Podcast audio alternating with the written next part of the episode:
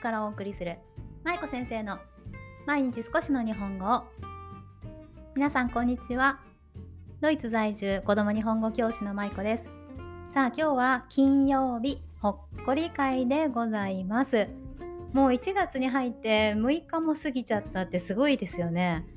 2023年も。なんかこんな感じで多分あっという間に終わっていくんだろうなと思うんですが皆さんはいかがお過ごしですか？なんか去年も多分年始のあたりにこんな話をしたような気がするんですけど本当に一年一年すごく早く過ぎていくなと思います。小学校の時とか中学校の時とかあの勉強が嫌だった時期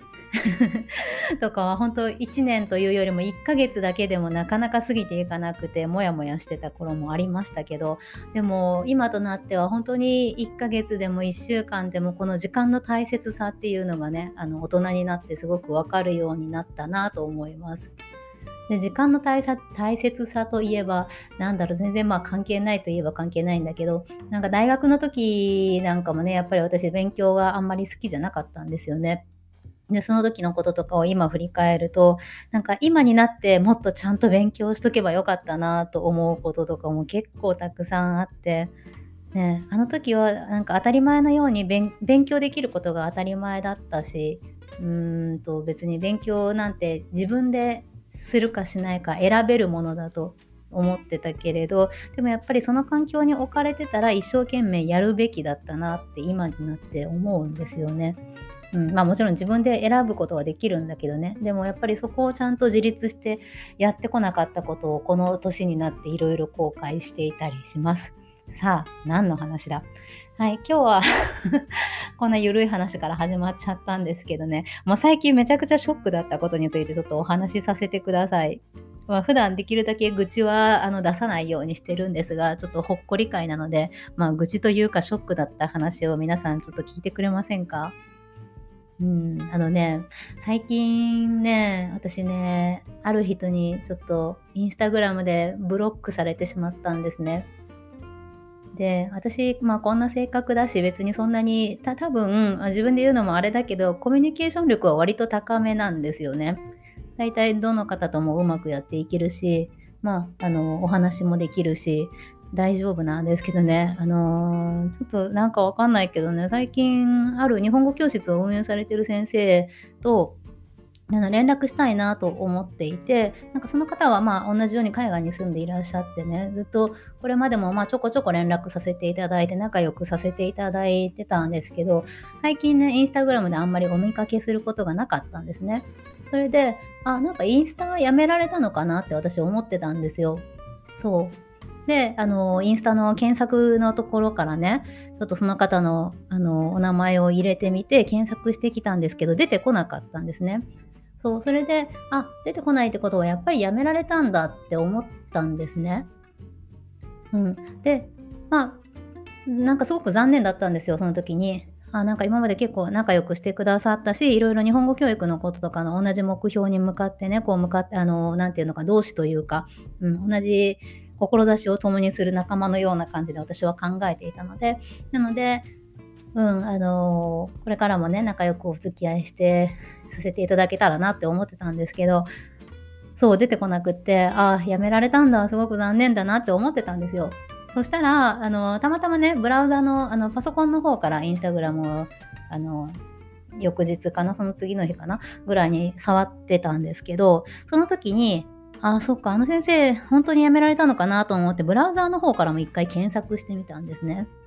そしたら、なんとアカウントが出てきたんですね、普通に。ってことは、要するに、これは別にその先生がアカウントを辞めたっていうことじゃなくって、あ、私がブロックされてるんだっていうことに気づいてしまって、もうなんかすんごいショックだってね。なんだろう。私あんま別に人と喧嘩したりもしないし、あの、割とさっきも言ったけど、うまくやっていける方の自信はあったんですけど、まさかブロックされることがあるんだと思って、すごくなんかあの落ち込んでしまって、そう、それがまあ年末、年末12月半ばぐらいかなの話だったので、もう今は全然なんともないんですけど、そうなんかその時だけはちょっとすごく落ち込んでいました。で、まあ別にブロックされたらもうされたで仕方ないし、私も今更仲良くしてくださいという気もないんですけど、なんかそういうことが、うん、あるんだなぁと思ってね、うん、ちょっと、まあショックだったという話です。で、なんでブロックされたんだろうということをやっぱり考えますよね、人間だったら。そう。人間だったら、私だったら、そう考えてしまうんですけど、なんでかなって考えてたら、やっぱりな、なんだろう、私が多分同じようなことを目指している方だったんですよね。なんか私と同じように教室をして、私とように私と同じように日本語の教材を作って親御さんたちにもいろいろこうアプローチしてっていう感じだったのでなんかどこかで私のやり方が気に入らなかったりしたのかなとかうんなんだろうまあいろいろと考えたらなんか私うんダメな発言したのかなとか思ったりなんかねうんちょっといろいろと悩んでいました。はい。で普段別にあんまり人間関係とかで全然悩んだりしないんですよね。でもなんか今回ばかりは結構うーんなんかこれからも続いていくご縁だと思ってたものが急に切れちゃうとあこんな気持ちになるんだと思ってうんまあ、ショックも大きかったけれどなんか勉強にもなったなっていう感じでした。でインスタグラムとか、まあ、フェイスブックでもツイッターでも何でもそうですけどやっぱりこの SNS だけでつながっている関係っていうのは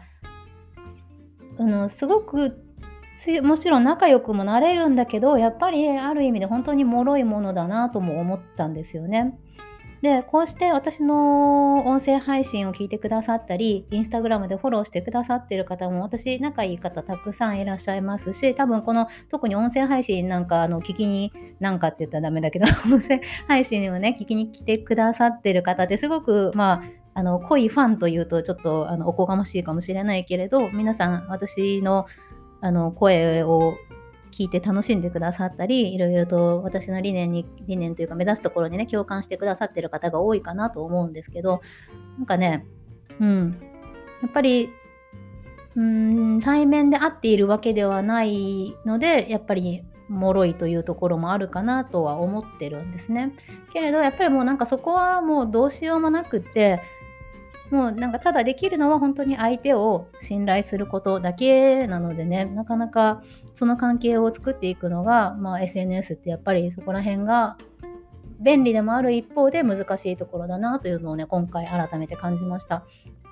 うんそうそう、それにやっぱ相手の顔が見えなかったり、あと皆さんもだし、私もまあ、あのにあ私はまあマイコって出してるけど、でもね、本名じゃなかったり、その、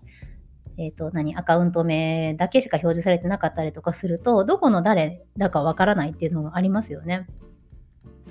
そう、だから真剣な議論を例えばね、そのオンライン上で SNS 上でしたとしても、なんで、なんていうのかな、真剣な話は一応するけれど、でもすごく無意味になる感じることも私結構あるんですよ。なので、インスタグラムで例えば真面目な話をして、皆さんとこう、まあ、議論っていうか、あの意見交換をね、していても、例えば、あの、共感する分には全然いいんですけど例えば誰かからそういった批判的な言葉を受けたりとかするとあれ私これ誰と議論してるんだろうって 思ったりすることがあるんですよね。うん、なので、まあ、その辺をちょっと適度にこう距離を取りながらそういったうん方とは付き合っていきたいなと思うし、ただやっぱり一方ですごく仲良くもなりやすい部分もありますよね。例えばインスタグラムでよく DM をしてる方とかは、私もお顔は見えないし、本名も知らないけれど、とても身近に感じてたり、やっぱりなんだろう、この人を信頼できるなって思ってる方もたくさんいるんですね。なので、やっぱそういった方とのつながりを大切にしていきたいなと思いました。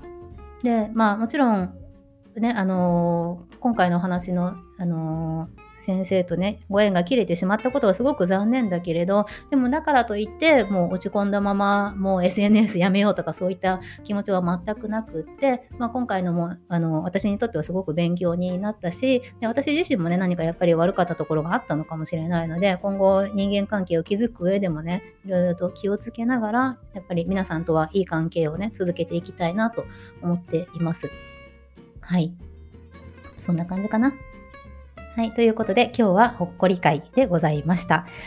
さあ、明日、明後日は週末ですね。何しよっかな。えっ、ー、とね、私、年末、年末ちゃうちゃう。年始に書き初めをしようと思ってね、すっかり忘れてたんですよね。おいおいっていう感じですが。なので週末はちょっと息子と書き初めでもしようかな。はい、皆さんは書き初めされましたか？ね、書き初めも、まあ別にしなくても、あの、死にはしないので、はい、また気が向いたら やるぐらいでいいのかなと思うんですけれど、ね、なんかちょっとこう、日本らしいことあんまり今年できなかったので、お正月に。なのでちょっと、まあそういった時間を週末は取りたいなと思います。皆さんはどう過ごされるんでしょうかまたよかったら教えてください。はい、では今日も最後までお聴きいただきありがとうございました。まいこ先生の毎日少しの日本語を明日からの週末、皆さんどうぞ楽しい週末を過ごしてください。ではまた来週お会いしましょう。ほなまたね。